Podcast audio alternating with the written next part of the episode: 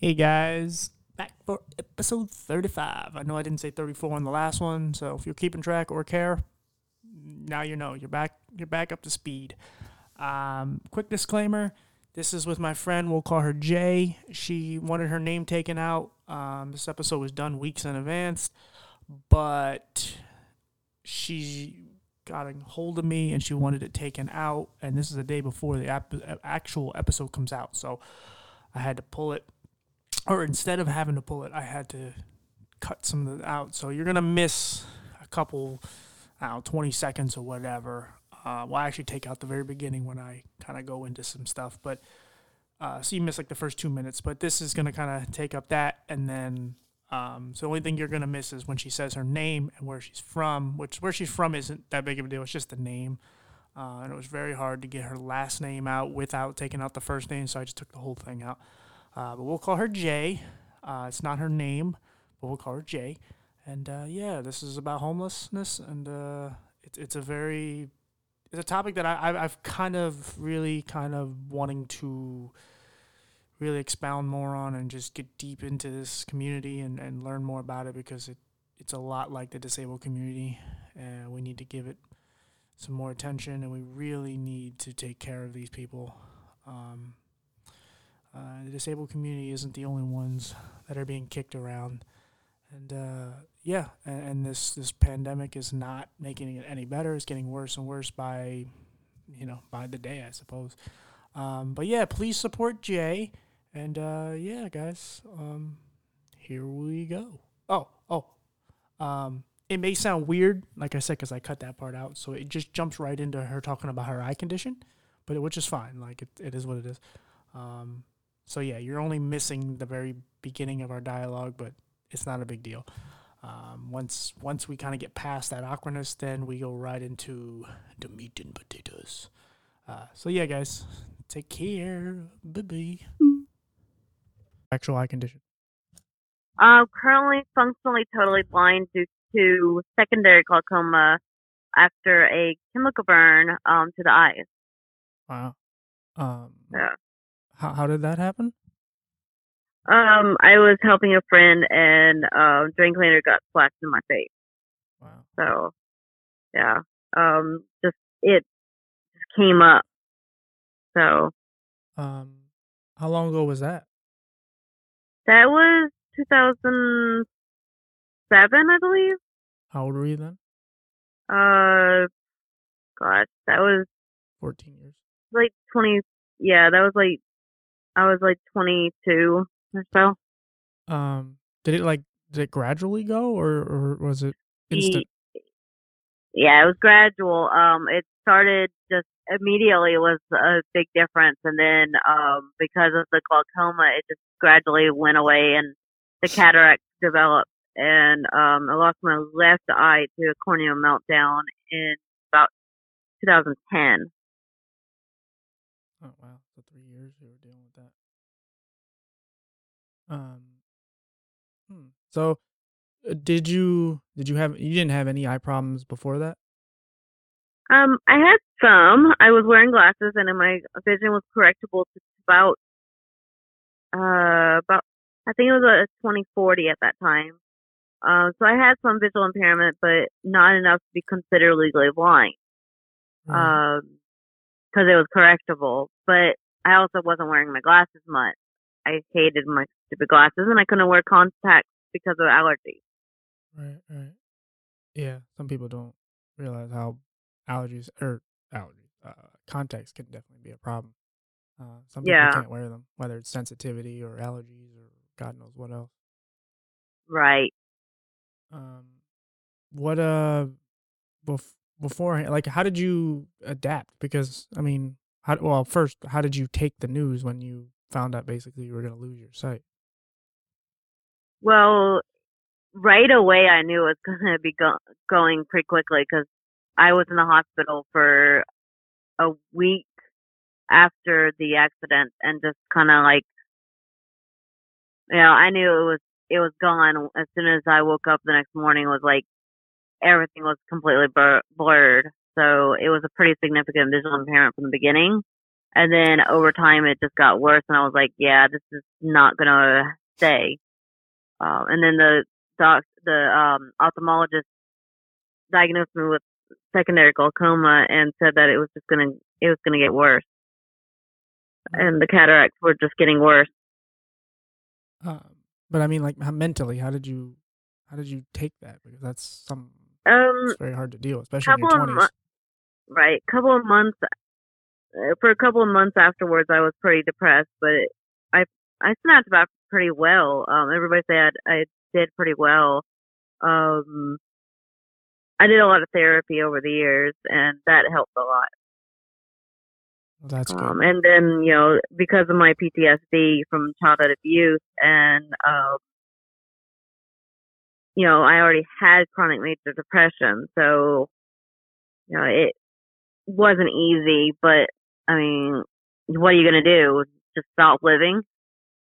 Right. Yeah. Well, I mean, unfortunately, that is someone's reality. I mean, a bunch of people. Right. Some people, yeah, they just stop living, but I wasn't about to do that. I was like, I keep too busy.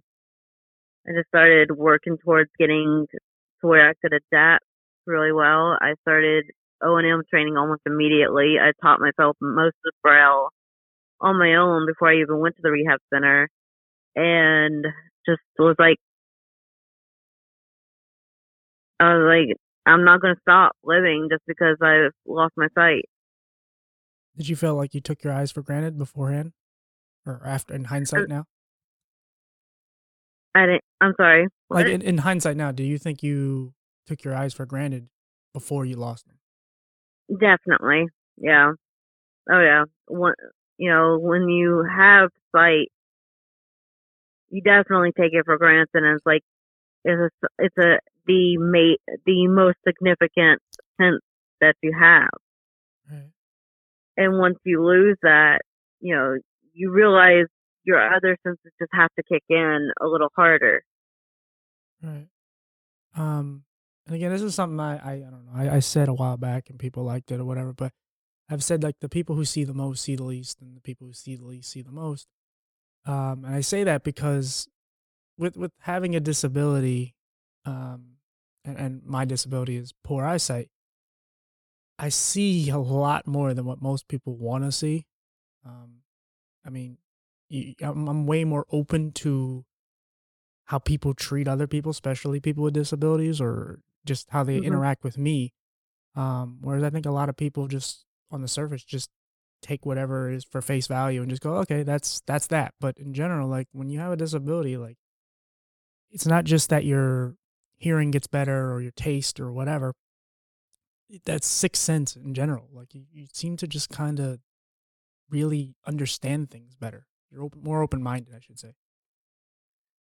Right. It it takes a a traumatic event to open your eyes, and you know, it's before I lost my sight, I didn't re- even realize there was like a major disability community. But becoming blind, it just it opened my eyes to everything, and then my husband uh lost half his leg to um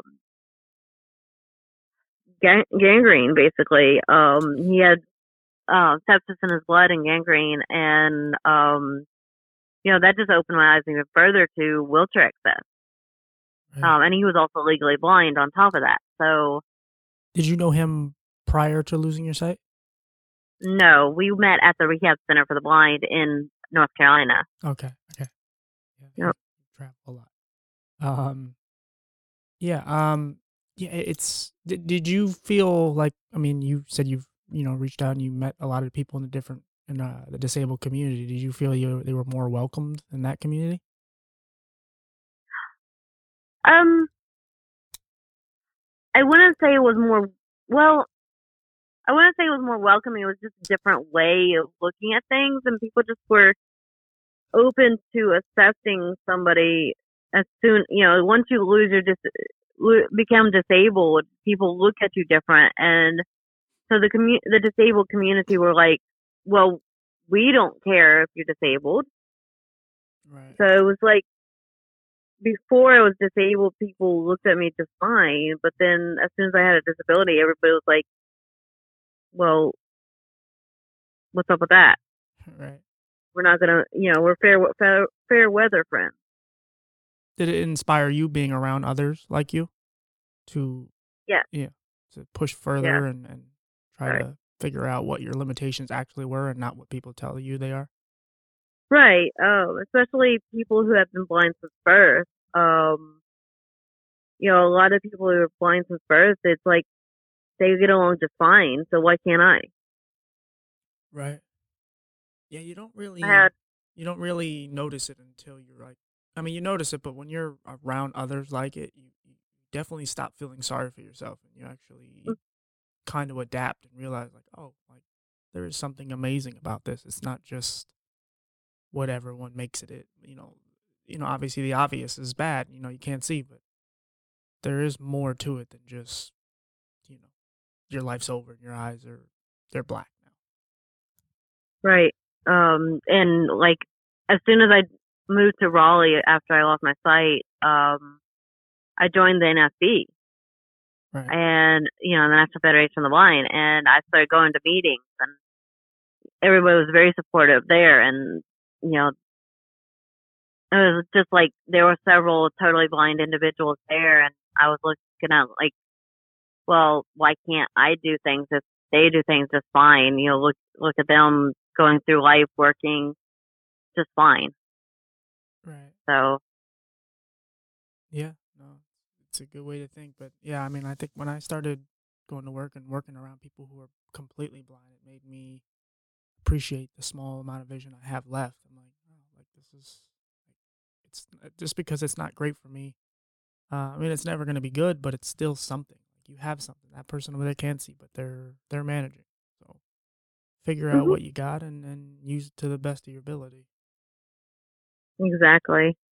Um, now, how did you perceive, whether it's before or after your whole life until you became homeless, how did you perceive homeless people Hmm. before it became your Um, reality? Well, yeah, when I left my hus my first husband for the second time, I became homeless that time. So, um, and I was I grew up in poverty. Uh, so I, homelessness was around me from the time I was a little bitty, and while I did look at them like that's kind of weird, why aren't you in a home? I never felt like a lot of people feel like they're dirty, they're drug addicted, they're you know they're they why can't they just get you know stop being lazy? A lot of people feel that way, and I grew up seeing people you know living in the woods, living in abandoned homes.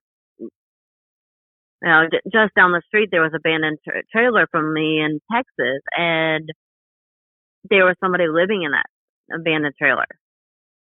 It wasn't a good situation, and we tried to help them as much as we could. But I grew up around that, and it was just like it's not a pretty situation, but it's life sometimes. Right. So Do you think having a disability did make you understand it more, uh, you know, later in life? To, to be more accepting, I guess, and, and not just judge them because whatever they dress a certain way, they smell or, or whatever.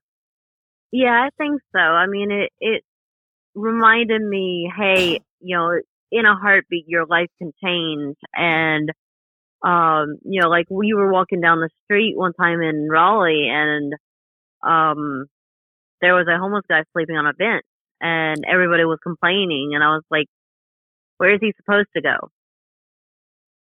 You know, because there's a lot of disabled people on the street because they can't get shelter. And um you know, we can talk about that a little bit, but Sure. um it's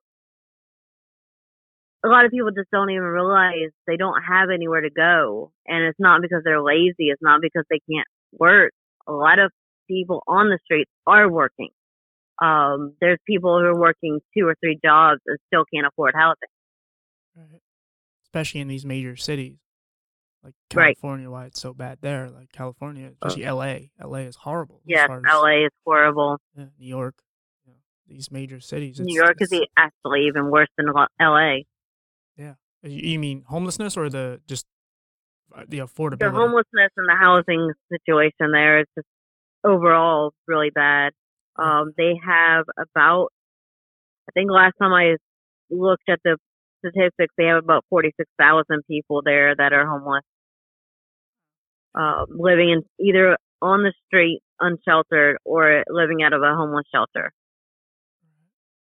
um, That's a lot of people. yeah, that's that's more than I, I live in a town that has about thirty thousand. That's more. Mhm. That's more. It's you know almost twenty thousand more than what's in the town I live in currently. So Right. yeah, I mean you're talking about fifty thousand, almost fifty thousand people, or, and this is just one city. and I don't. Is that Yeah. now? Is that just the city of New York, or is that the entire That's state? just that's just New York City. That's what I figured. Right. So that's Manhattan and the boroughs, and, and so yeah, that's Right. That's not Long Island. That's not upstate. Yeah, that's yeah. Right. That's n yeah. There's. I mean, I saw a video the other day. Um, there's a group called Invisible People. Um, that does YouTube videos of interviewing people, and I saw an, a video the other day of upstate New York people living in the woods, and they were talking about giving the people in the woods rat traps and bug poison because that's what they deal with.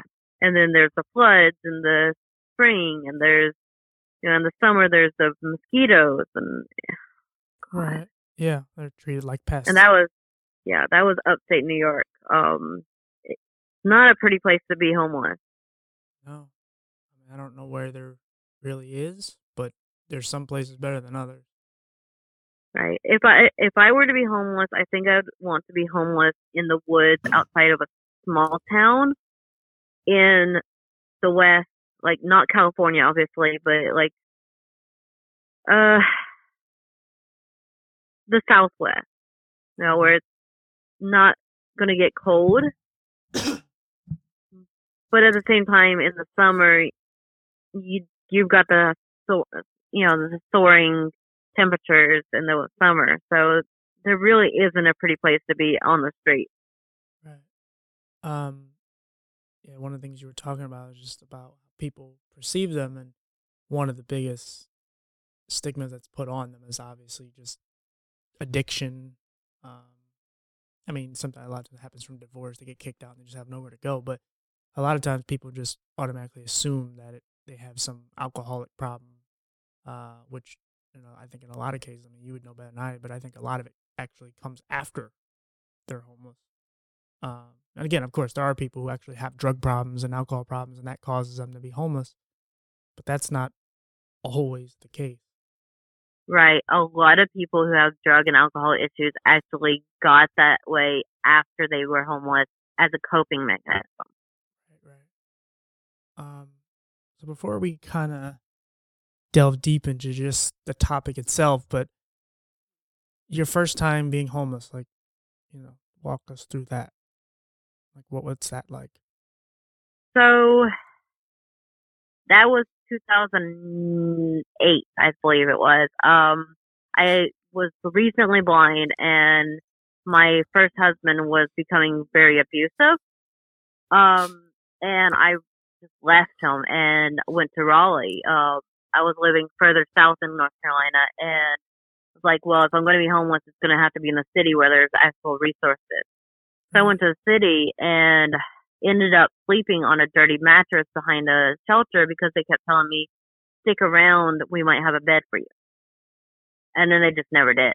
I found, after a week there, I finally just moved on and, um, got into a different shelter. Um, about a week later, um, they didn't like me being there. They said that because of my blindness, they couldn't take care of me. And so I moved on to, uh, couch surfing.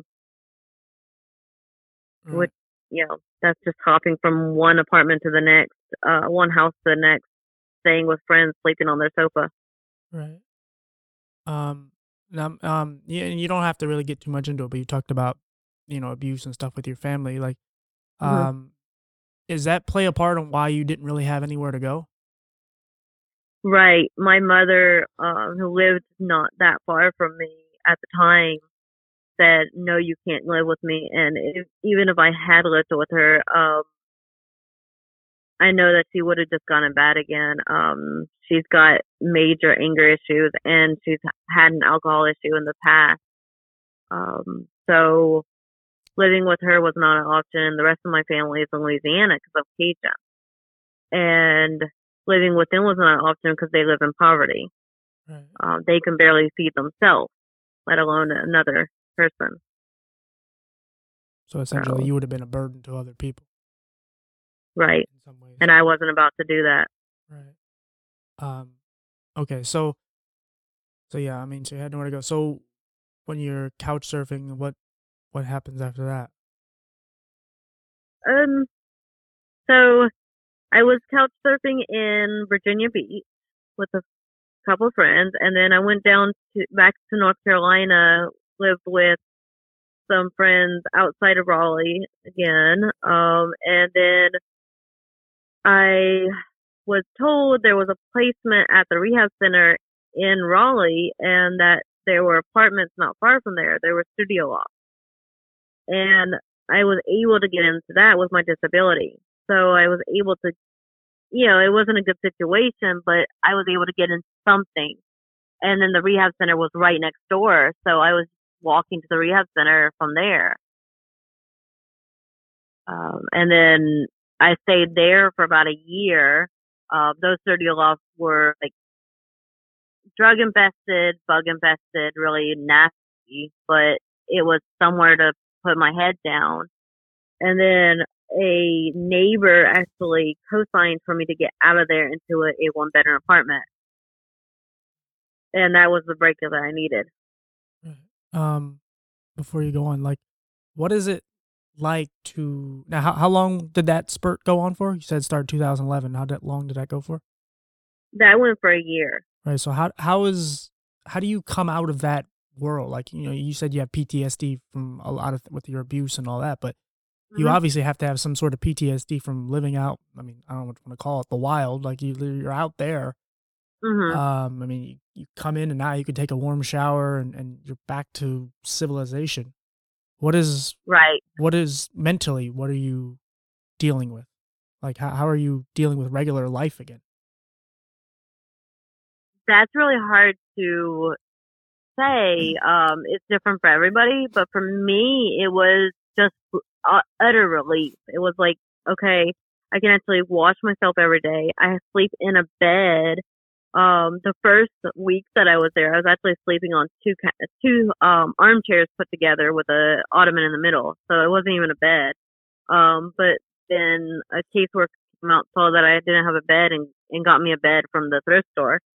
So um, then I was like, wow, I actually have somewhere to lay my head and be comfortable. Um, it was really, it was just like complete relief that I could actually, even though the, even though the place was bug infested, it had cockroaches and spiders and flies and all sorts of things, but, um, and there was like druggies everywhere, but it was better than being on the street. So for a while, it was just like I could relax there. Um, and part of the way I was able to cope with it was making friends with my neighbors. Right.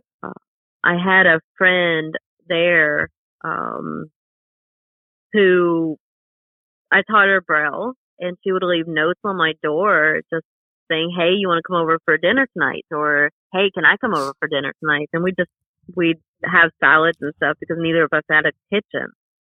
Um, so we would make salads and cook things in the microwave and just share. And it made a big difference just to know that there was somebody else to hang out with. Right, of course. Um, how are you? excuse me. How are you? Besides your friend, how are you eating and bathing during this time? Well, I the the apartment I had had its own bathroom, so I was I had no problem, you know, showering every day and everything. Um, and I got me a microwave. Um, after a while, at first I was just eating out of cans and salads. I mean, when you're. I'm sorry. I meant when you were homeless.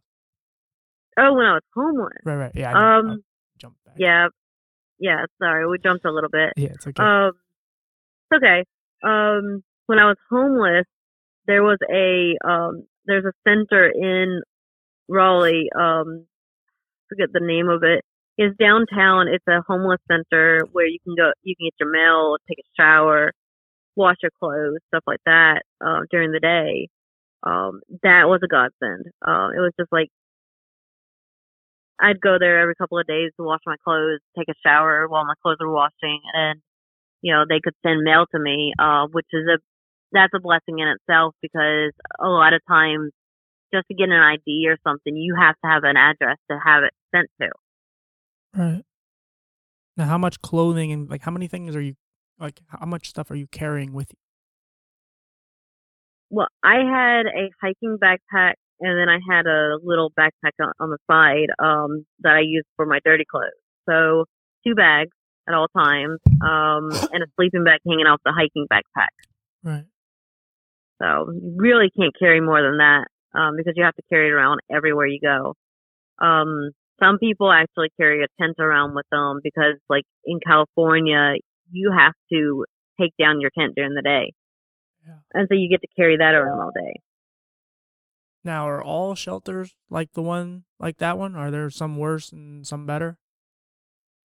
There are actually some worse than that. Uh, there's some places shelters won't take anybody for like six months. Um, you have to go on a long waiting list, and um, and then others like the one I was at, there was no waiting list. It was whoever gets there gets there first. And then there are some that you know they'll take anybody off the street. That if they have the bed, you can come in and just hey, we got a bed for you. Come on. Right. And it really depends on where in the where in the country you are. Uh, Raleigh does not have very many shelters. Most of the shelters are for women and children. Uh, so there's actually only two men's shelters in the whole city. Uh, and one of them is a is a, like a super religious one that you have to go to every mass and you have to pray before every meal. And you know, not everybody's Christian, so it was it's really difficult for a lot of them and you know you have to be off of drugs and alcohol at all times and a lot of those guys are recouping from drugs and alcohol Right, right. Um, this might be a weird question, but um, what what is worse to deal with, being homeless, the heat or the cold? the cold Yeah. in the heat you can you can get hot you can get water water bottles from pretty much anybody you know everybody will is willing to give you bottles of water. And sometimes you can even get really cold bottles of water um and you can always sit in the shade but in the cold there's there's nowhere to go. There's absolutely nowhere to avoid the cold. Um, you can, get, you know, sometimes you can get a sleeping bag, sometimes you can get blankets, but the colder it gets, the harder it gets. Um, like right now in Chicago, I really feel for my friends on the street. Uh, I'm still friends with some people up there, and you know they've got propane heaters for each tent, but it's still really rough. Chicago's a really cold place. it, especially with the winter weather that's going through right now. They're getting it got like a foot of snow over the weekend. Um, So terrible. Um, so okay, so we'll go back to take us through you being in your new apartment to your next stint of being homeless.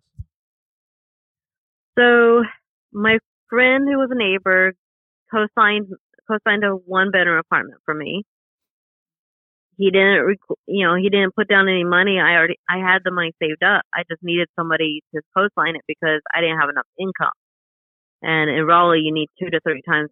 Well, that's pretty much anywhere. You need two to three times the rent to be able to get into an apartment um, that's any good. So he co-signed for me, um, and I was in the one bedroom for a while.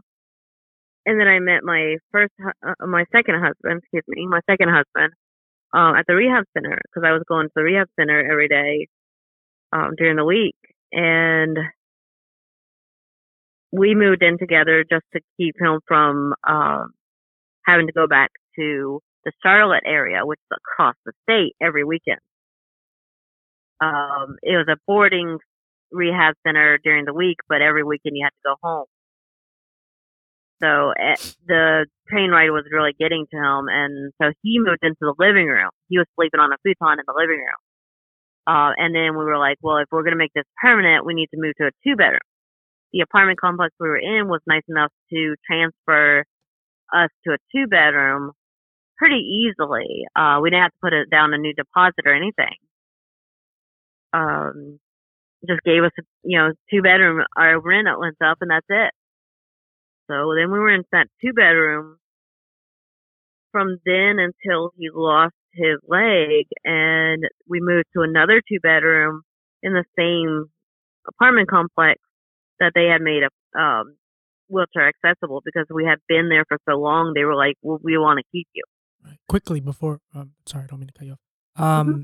what what are you doing? Like financial? How are you even being able to afford any of this? Um, for the longest time, it was disability, and then I was working um as a content writer. Okay. Um, I've done that off and on for five years.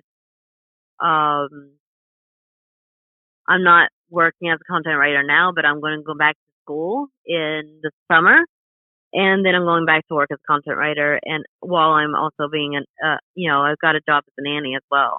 So. Right.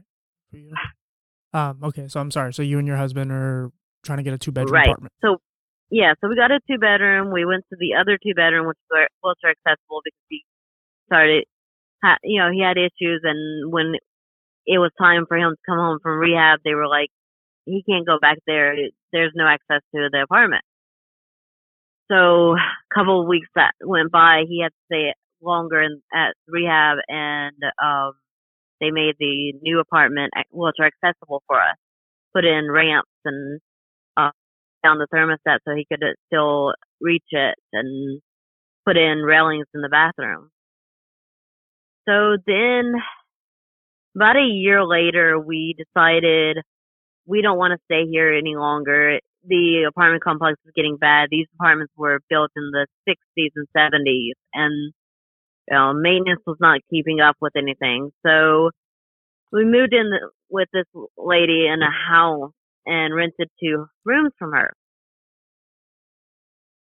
So this is when, you know, we, we asked her when we moved in, do you smoke? And she said no.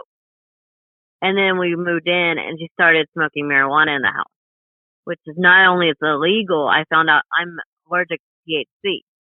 Uh-huh, okay. Uh, so after living with her from January to June, I started getting really ill.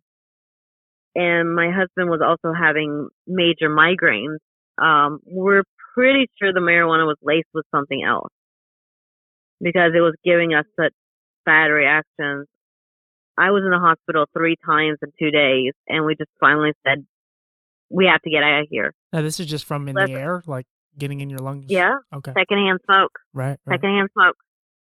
So we were like, we got to get out of here. And my husband had converted to Islam uh, the year before, and so our his imam was able to get us into a into a motel, and we he paid for two weeks there.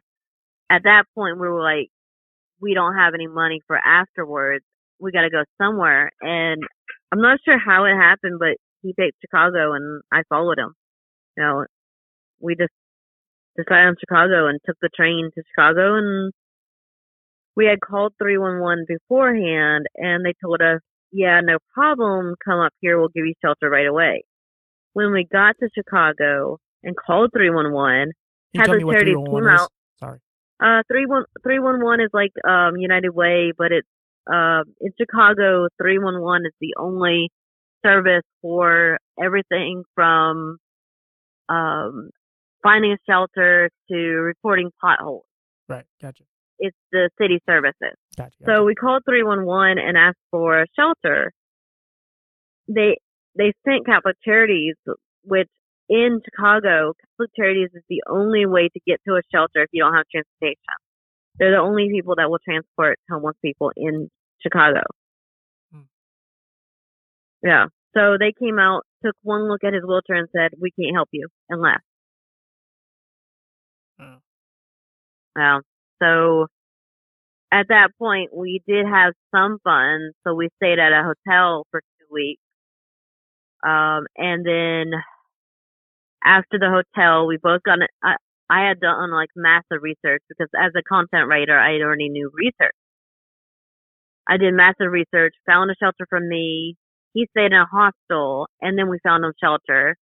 Um, the shelter he went to was barely accessible. Um, most of the time he couldn't get into a bathroom. So like he'd come pick me up from my shelter and we wander the streets until we found a bathroom for him to go into, which during the pandemic is like super hard to do. Oh, so McDonald's doesn't have year? bathrooms. This was this last year. We, we were in Chicago from July to December of this last year. Right. What What is Chicago's homeless population like? You don't need the numbers. Um, what are they, is it bad there too? Well, let's put it this way: on the top ten list of homeless populations, Chicago's number ten. Okay. So New York City's number one, Las Vegas number two, Chicago's number ten. Gotcha. So it's not like super bad, but they don't count the people who live in the homeless shelters and hotels and hostels. Right. They only count the unsheltered individuals, which means if you're living on the sidewalk, if you're living living in a tent under a bridge, that you count as unsheltered. Right. Right. So, and you know, from year to year, you can't guarantee that you'll know how many homeless individuals there are because nobody goes around and does a census or survey. They just start counting willy nilly, and you know, if you get counted, you're counted. But if you're not visible, they're not going to count you. Hmm. Know, so people living in the woods outside of Chicago don't count because they're out of the way. Nobody sees them. Um, if you move around a lot, you probably won't count. With that's half the homeless individuals on the streets is they're constantly moving. Right. Now, what you were kind of getting at now, and you were you told me this the other day. Uh, how are disabled homeless people treated? Invisible. that Mm. that about sums it up. Um, if you are disabled and on the street, nobody's going to give you shelter. At least in Chicago, that's the case. Um, you're called an insurance liability. You're told they can't keep you safe. Um, that you being around is going to make other people have issues. Nobody wants to, you know, nobody wants to be around you. And, uh, in Chicago alone, there's literally only two shelters in the whole city that are wheelchair accessible. So getting into one of those shelters, you know, it's ridiculous. And one of those shelters is a medical shelter, which is a wonderful thing to have because there are so many people on the streets with medical issues. So the medical shelter, they have a doctor on staff, they have a therapist on staff.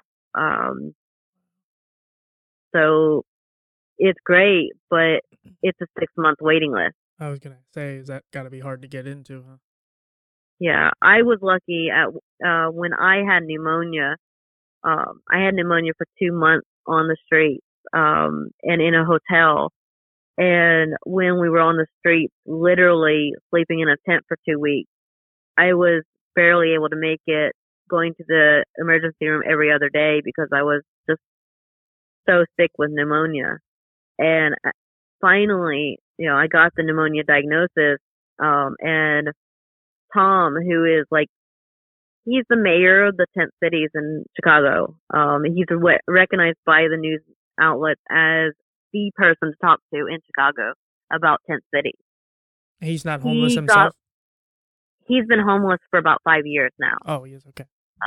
Yeah, so he he knows what it's like on the street. He has he actually has tents in most of the tent cities that he stores things in. Um, like propane heaters during the summer and blankets and um, water bottles during the summer for you know keeping people hydrated so they don't like pass out from heat heat exhaustion and stuff. Um, but he got with um, an organization there and they sent their caseworker out finally took one look at me and said you're getting off the street and within a week i was in that medical shelter. That's because Which, you look very ill. Right. I was i was extremely pale. I was throwing up every day repeatedly it took a just to get to the hospital where i was diagnosed with pneumonia on the way i threw up like four times just to get to the bus stop Right. Uh, and you know, we had to take breaks, and Mike, my you know, my second husband actually had to stand up out of his wheelchair and let me sit for a while because I was getting so dizzy and faint. So they took one look at me and said, "No, you're getting off the streets. You're you're really sick." And two weeks of that shelter, I was better. Now, this this may be a really stupid question, but did you have any insurance? I had Medicare, um, okay. and that was paying for the emergency room. But in order to get a doctor's appointment, I was told that I had to have an address right. for them to send the forms to, and then an address to send the bill to. Even though I wasn't going to be billed anything, I had to have an address to go to. Right. I was I was asking that so. because I was wondering how if someone who's homeless, like, and and they want to go to the emergency room, like, and if they don't have any insurance, right? Luckily, there's yeah, there's a law, federal law. Um, I I believe it's a federal law, but um, every hospital has to accept people, even if they don't have insurance. It emergency rooms are not allowed to turn people away. They will like give you a cursory look over and send you away after that if they don't feel like treating you. But they can't just say, no, you can't even come to the emergency room, even if you have no insurance at, at all. Right. Um, and the sicker you are, obviously, if you're sick enough that you can't even, you can't even take care of yourself, they're going to take you in. Um, but I had such bad luck. Um, the hospital near the tent city where I was living kept shooting me up with Toradol and Tramadol, which Toradol is a painkiller and Tramadol is a anti-inflammatory, and then sending me away. They said, nope, it's it's a fibromyalgia flare up, and that you're just gonna have to deal with it. They didn't even do a chest X-ray or anything, even though I was coughing up like coughing cra- like crazy. And at one point, they told me I was faking it because I couldn't even sit up on my own. They said I was faking and to stop stop acting weird. Um, I called when that happened. I called my husband. He said, "You're slurring," and came immediately and told them off. And they finally took me seriously enough to give me an appointment with the with the doctor upstairs. But then they said, "No, you have to go back to the emergency room. We can't treat you." Hmm.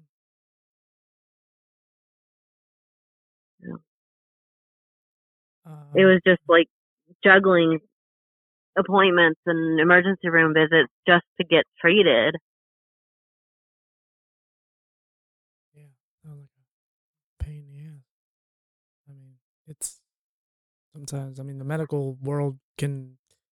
I mean, they mess with everyone, but I can imagine it's got to be a thousand times harder when you're homeless. Right.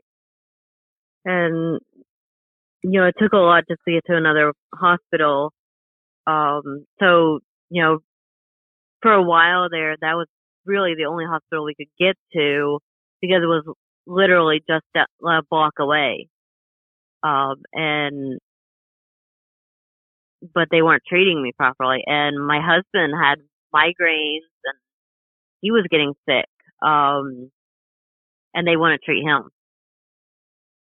You know, they were like, "You're not sick enough, so just deal with it."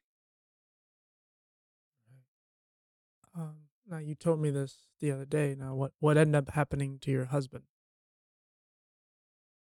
So the the shelter that he was in was a temporary shelter for the pandemic, and then they moved him to a to the permanent shelter. But the permanent shelter wasn't disability friendly.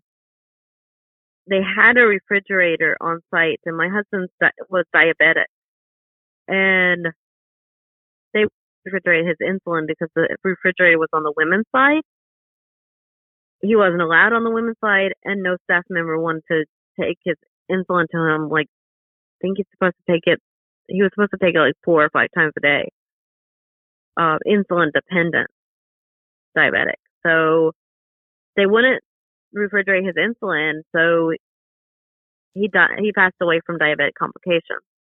He you know, the, the police took a look at the video and saw that he just went to sleep and fell into a coma and that he never woke up. Wow. And that was in November, early November. Oh, so, You're still grieving over you know, yeah. Um, I mean, two, what is it, three months now? Almost three months later, it, you know, it's rough. Um, and I didn't even find out for a week after he died because they couldn't find me because I moved around so much. Mm-hmm. Um, at the time, I was living in a boarding house, and the police were like searching everywhere for me. Luckily, I had an emergency contact from my last hospital visit, and they called her, and she called. You know, she emailed me um, because my phone number had changed recently. My phone had been bricked. Um, and then, you know, um, password problems. Um, I had changed the password and then couldn't remember the password to get back in. And my husband had tried to get in so many times it just bricked the phone. So I had to go buy a new phone. Um, and I moved right as I was buying a new phone and I'm just glad that my friend had my new email address because my email address had locked me out too. My old email address. Luckily, she still had it. Otherwise, I would have never found out that he had died.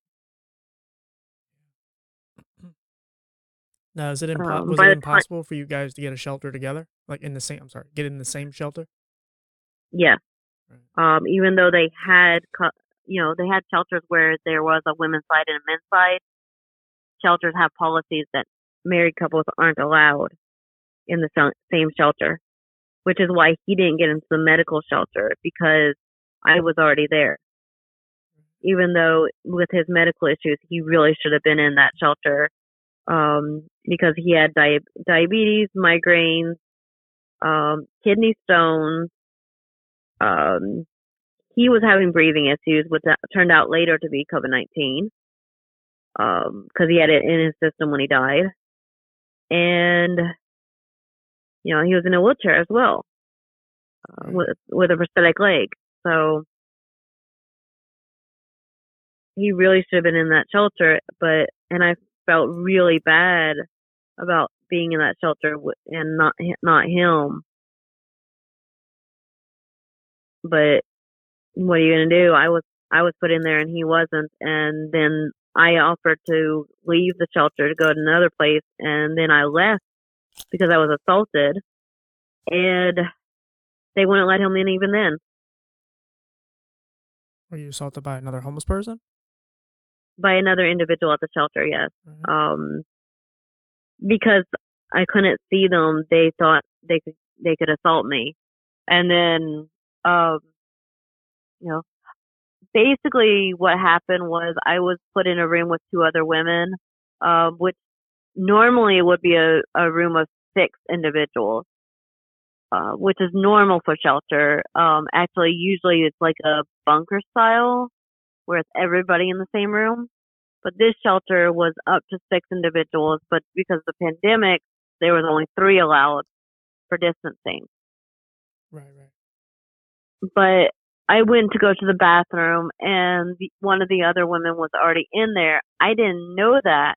I knocked just to make sure She came to the door, yelled at me for even coming near her, shoved me so hard that I had bruises on my chest in the shape of fingers for the next two weeks, and then grabbed me by the collar and started shaking me. I took my cane, slammed that cane into her side to get her to let me go, ran out of the room, and they accused me of assaulting her because there was it was two against one, and they said I started it because I hit her with my cane. Yeah. Wow. Um, and then the shelter would do nothing, even though I had a police report. They would do nothing about it. There was another room that had only two individuals. They could have moved me to it, and they said no. Deal with it. I started sleeping on the couch out in the lounge area just to stay away from them. And they told me after a couple of days that that I had to be in the room with the other women after 10 p.m. Every time I went into the room, they started yelling at me. I couldn't get any sleep. I was getting sick again because I couldn't sleep. And, you know, they'd watch TV until 2 a.m., turn off the TV finally at 2 a.m., even though the shelter said you have to turn the TV off at 10 p.m. And then at 6 a.m., they'd start turning on the lights, even though the policy was you couldn't turn on the lights before 8 a.m. Yeah. The, these two women, last time I heard, are still there and they get away with everything. At one point, we had a meeting with the director of the shelter and they were all sweet and innocent and said that I was doing everything and they were doing nothing wrong. And then I came back from the hospital after a fibromyalgia attack. Um, and that when I came in at two in the morning, a staff member walked me up to my room and their TV was on and they still did nothing. So I decided I'm not going to put up with this. I'm not going to put up with being yelled at every minute that I'm in the room and I left the shelter. Couldn't come back because they had a 100 day, 180 day policy where you can't come back for 180 days no matter what if you leave on your own. So Um, at that point, I went to a hostel, and then I went to the boarding house when the hostel kicked me out for complaining about them breaking their own policies. Right. Um, before you go on from there, uh, what Mhm. what is how do I put it? Like, what is the crime and, and the, the violence like in in the homeless community? Um, in Chicago, the homeless population is actually very supportive of each other, which isn't the case in most cities. Like here in Vegas, the homeless on homeless vi- violence is really bad. Um, people are getting stabbed and shot and assaulted all the time. But in Chicago, I'm not sure what is going on with that, but the violence between homeless people is not that bad. It's the sheltered versus the unsheltered population. So if you're in a shelter and somebody's not in a shelter, you're more like the unsheltered individual is very likely to be a victim of violence just because they are on the street Right. or like people with housing versus homeless. So when I was on the street on in the tent city, there was actually a serial killer going around stabbing homeless men in the throat. Mm. And we'd go to bed thinking, what if it's my, you know, I, I'd be thinking, what if it's my husband next? Um, during that time period, there was another individual in the tent city who was shot by a random stranger just walking past.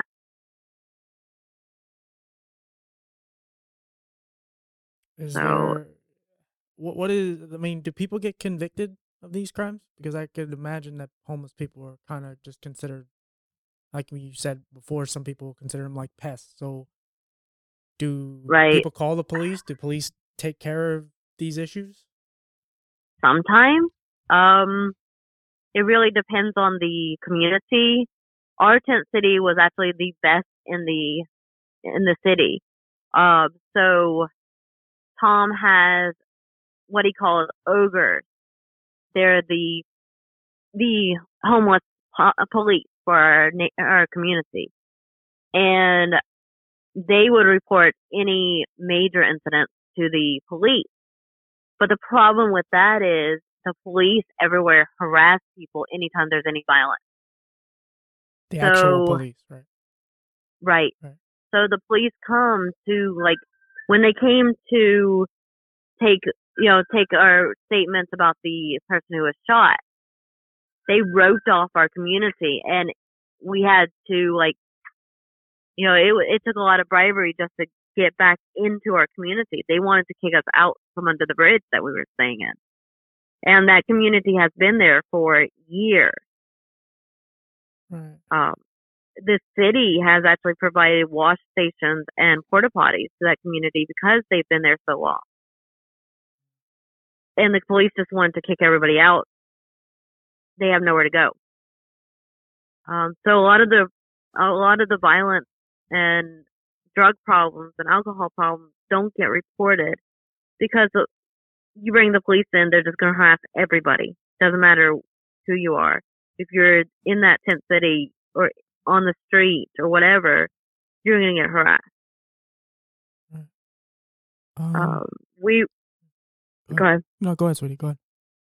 We were lucky enough that our tent city didn't get harassed a lot, but there was another tent city when I was already off the street. I heard about it um, from Tom. They were the the um the victims of arson.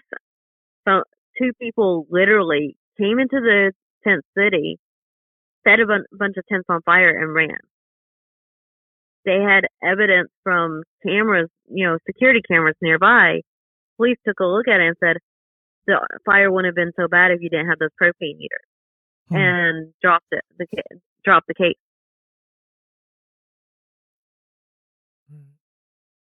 But like the the guy that was going around stabbing people in the throat, he was caught almost immediately. And you know, you can't kill people without getting in trouble, but you can cause violence and arson and, and get away with it just fine. Right. It's almost like you can burn all their things because they don't really have anything anyway, so who cares? Right? Even though that's the only way for people to survive is everything's in you know, everything's either in your backpack or everything's in your tent. Right. Um, So what do, have you noticed it? Like, what has Corona done to the homeless? Like, what what's the effect? Not, not. I don't mean the actual virus, but I mean like, uh, I mean I've heard stats that people are becoming more and more homeless through this time, and then right. yeah. So go ahead. the population of homeless people during the pandemic has swelled considerably. Fortunately, most communities on the street are wearing masks if they can get them. So, like where I was staying, we were getting donations of masks almost every day. Um, if they can't get them, they can't get them.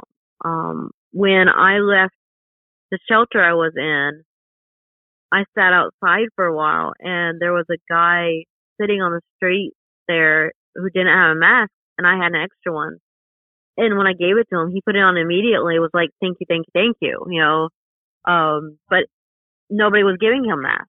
So, and then they give people fines for, you know, for everything. So you get a fine for being homeless in some cities. You get a fine for having your tent up past a certain time in some cities. You get a fine for, in some cities, you get a fine for not wearing a mask. Um, so they just pile up fines on top of people, and how are they get supposed to get off the streets if they can't even pay their fine? Exactly. It's a trap, regardless. Right. And in cities like Los Angeles, you can get arrested for being homeless. Is if you don't pay your fines, is? you're arrested. What's that? Skid Row. Is that where that is? Skid Row is, yeah, there is a Skid Row in Los Angeles. There's also a Skid Row in Ottawa, Canada. Um, there's a couple of places that have, either called Skid Row or something similar to that. Um, here in Vegas is Foremaster. Okay. That's where all the homeless people get dumped.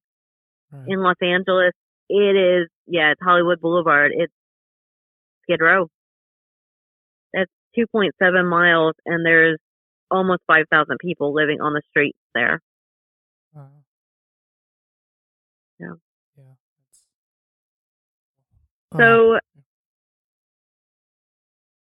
finally, okay, so going back to where I was, uh, the boarding house I was in Right. turned out to be illegal. And I got vi- the virus from somebody in that boarding house and got out of there because I begged my mother to, I begged my mother to put me in a hotel so that I could quarantine for the two weeks.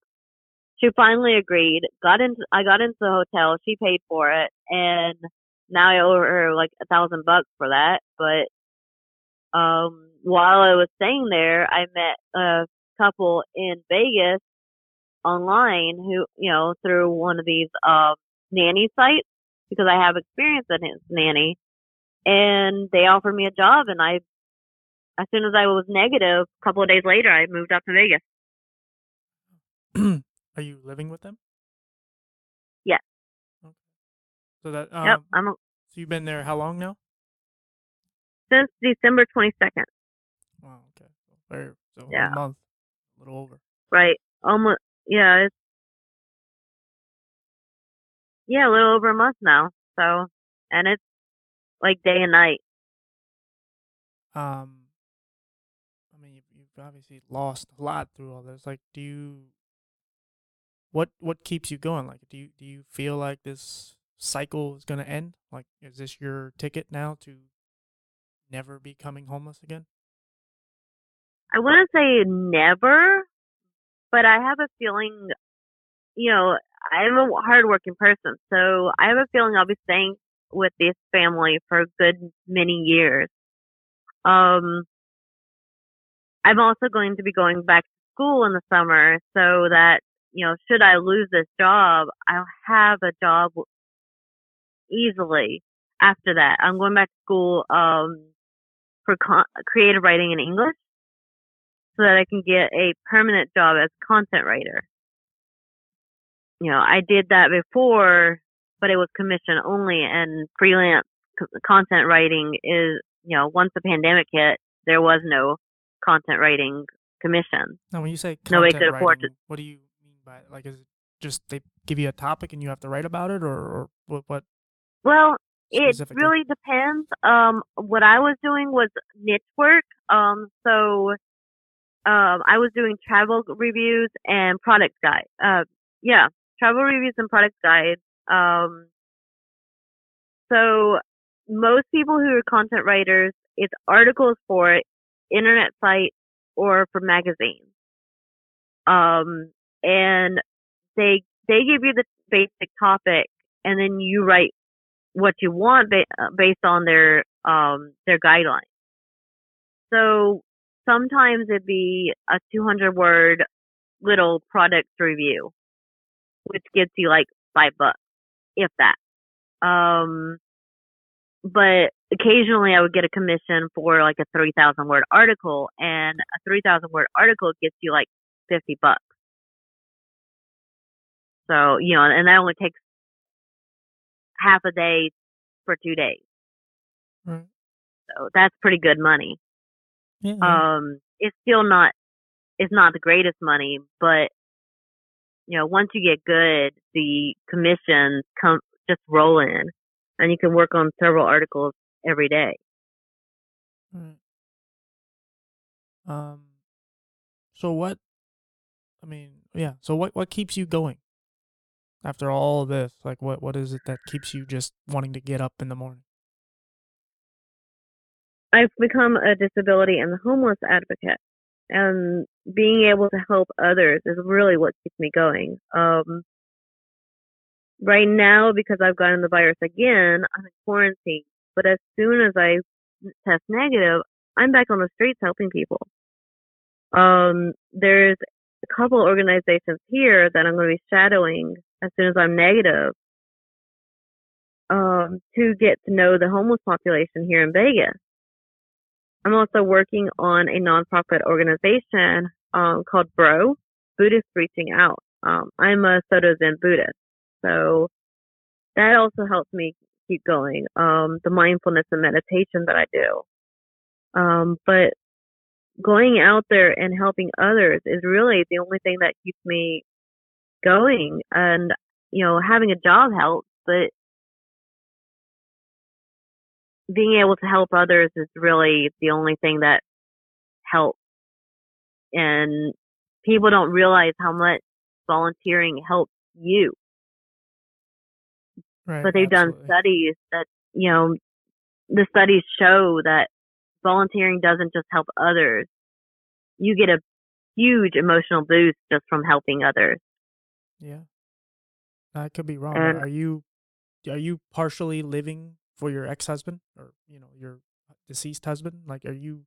Is there a certain motivation to help other people and to just push further to just just in his name alone?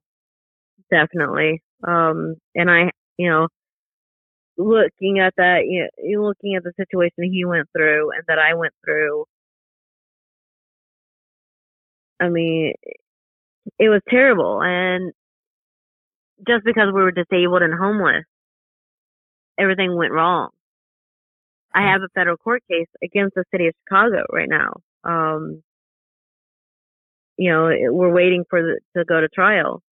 Um, and that court case is going to be just, you know, you've got to change the policies in the shelters. Right. And you never know. Like Um, that could be a trickle down effect. It might it could help. I mean, you never know. It could- It could, help other cities, other towns, any place, other countries. Exactly. Um, and, you know, that's why I'm pushing for this court case to go forward. There's two other individuals in the court case. And the sad thing is, one of them uses a walker. The other one, she was denied shelter because she uses a support cane. Hmm. Just because she uses a support cane, she's elderly, she uses a support cane. She was denied shelter. So, you know, it's going to make a big difference for the disabled community among the homeless community. And, you know, disability rights in general. Um, yeah, I mean, nothing but the best of luck on that. Um, Thank you. yeah, it's it's something. One of the reasons why I wanted to go on this, just get on this topic, is because the reality is like we don't ever stick together. I've I've been saying this about the disabled community, but in general, like there's no reason why the disabled community and the homeless community and and the gay community and and whatever, like there's so many people that are discriminated against and treated different for God knows what reasons. And you know, just alone, the disabled community has a billion, 1.6 billion. So, and again, Mhm. there's a lot of us that are, you know, there's a lot of people that are, you know, mentally unable to to fight and, and stuff like that. So, whatever, but we fight for them. Um, but there's a lot of us who can, and and it, it, there needs to be more people like you, me, and, and others that are actually just constantly trying to make the change because it's not going to change from the people high up because they want everything to stay the same, um, or for the most part, and a lot of it has to do with just financial reasons. Um, but people who are constantly trying to make a difference and people who are the people who are suffering, people who have to battle every day. Uh, Right. So it's like things like what Part of the go ahead. part of the problem that I see is if you have one disability, there are communities for you. If you're blind, there's a blindness community. If you're deaf, there's a deaf community. If you're in a wheelchair, there are many groups for people in wheelchairs. But once you have multiple disabilities or you have multiple problems, there's nobody to turn to. You know, if you're blind and in a wheelchair, there's very few people that are in your situation to turn to. If you are homeless and have a drug addiction, there's not many people that are going to look at you and go, oh, we can take care of that. As soon as you have multiple problems, people just ignore you. Um, So you know you're uh, you're in a wheelchair and you're homeless. People just kind of glance over you and look the you know look the other way and never look back. Is there is there something to the effect of I've heard this once that homeless people are actually the most free people in some ways. Like they don't they don't owe anyone anything. They don't they don't have I mean they have responsibilities, but you know. I think that might have at some point been the case, but these days with all the restrictions on the homeless and the police harassing everybody and being told you can only have your tents out d- during the hours of I believe in California it's nine to nine or nine to eight. Um, so you can't even set up your tent till nine p.m. Um, you know, they're they're they're putting restrictions on people who just want to help the homeless. Um, I have a friend who's an advocate for the homeless, and she was fined the other day two hundred bucks for passing clothes out to the homeless. Um, so there's no freedom in homelessness anymore. Um, even the people who want to be on the street, there are people who want to be on the streets and in the woods and stuff. The harassment makes them change their mind pretty quickly. Right, right. Because I'm sure there are because there's people that are in jail that just want to be in jail because that's all they know or it's just where they feel comfortable. So I'm sure there's the same thing with homeless. Like that's either all they know or where they feel at home. Weirdly enough, um, Right. but I'm sure the majority don't feel Um, that way. I have a friend in Florida who's an advocate for the homeless, um, who he's been a homeless so long, he wouldn't know what to do with himself if he weren't. And he doesn't know what would happen to the community that he takes care of if he were not on the, you know, in the woods. Um, there's a community in the woods in Florida that he's one of the only ones working. He works every day. And he he shares what he has with everybody else. And, you know, if somebody comes to him and asks, What do I do? he always has the answer. If I don't know what to do about the uh, situation that I come across, I turn to him and go, What should they do? And he knows how to survive on the you know, in the woods on the street. And he'll tell me, you know, oh, they don't have a bed and they're in the woods. Here's how to make a hammock out of vine. Or, you know, this is how you can make a temporary shelter and, you know, on, on the sidewalk or in the woods. This is how you make a tree house that nobody can see. Right. So he knows what to do because he's been on the streets for so long. That's the way he's lived. And at this point, he lives on the streets because he wants to. right. Um. Yeah. Uh. so I think I'm out of questions.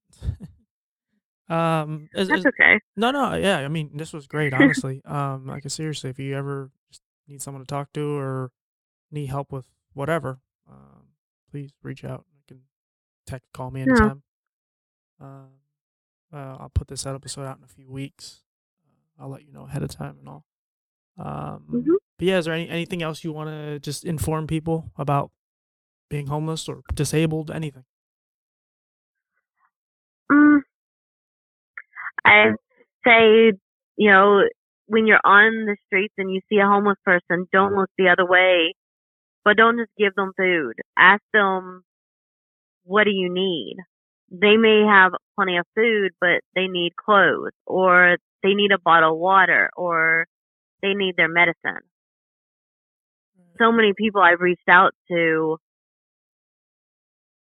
they don't ask for food because there's so many people donating food to individuals on the street, but they can't get socks or they can't get a, a clean pair of underwear or they can't get soap.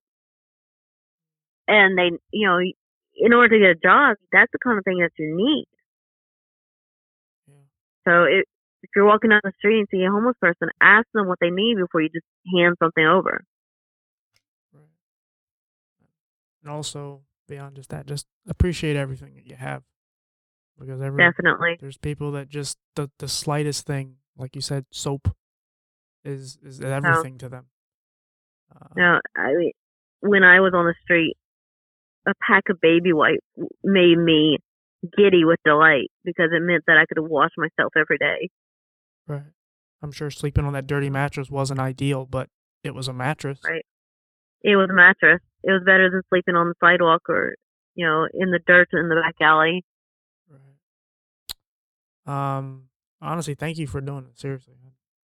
Uh, Not a problem. I know we just met the if other day, it, but appreciate it. If it helps one person, it's worth it.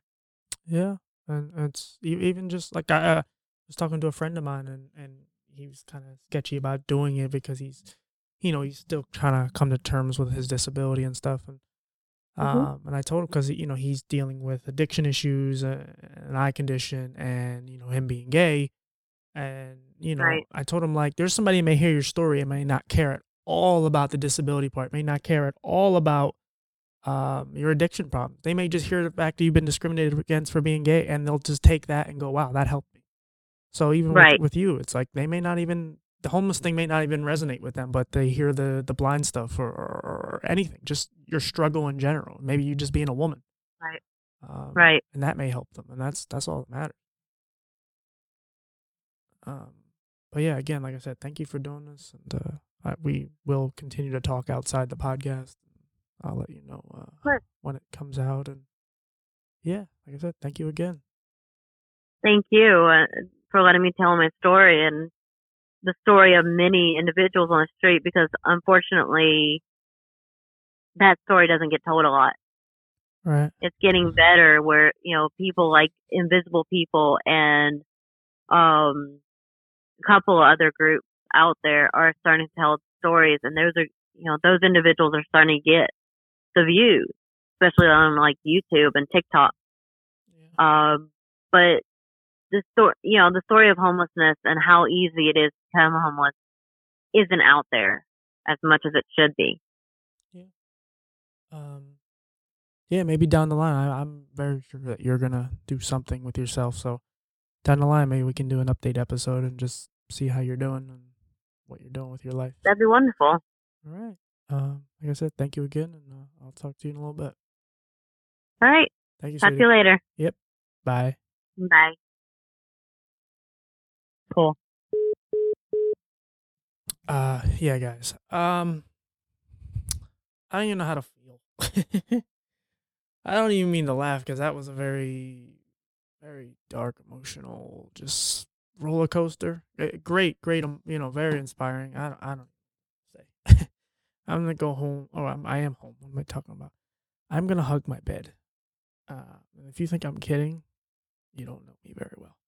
Uh, yeah, guys, thank you again for listening, and uh, we'll see you on the next one. I, uh, I don't. I'm very happy I went here, and I I didn't know how this would go. Not that I had any preconceived notions that it was gonna be bad. I just I didn't know her at all. I had her uh maybe like a half hour conversation with her, and she seemed cool but I didn't know much about her, and I knew bits and pieces of her life that she told me. But man, I, way better than I expected. All right, guys. I'll see you guys on the next one. Um, I'm gonna just try to appreciate my carpet and everything. I might just go around kissing everything around my apartment, beyond just Bullet, who was around here bouncing around. Uh, silly boys.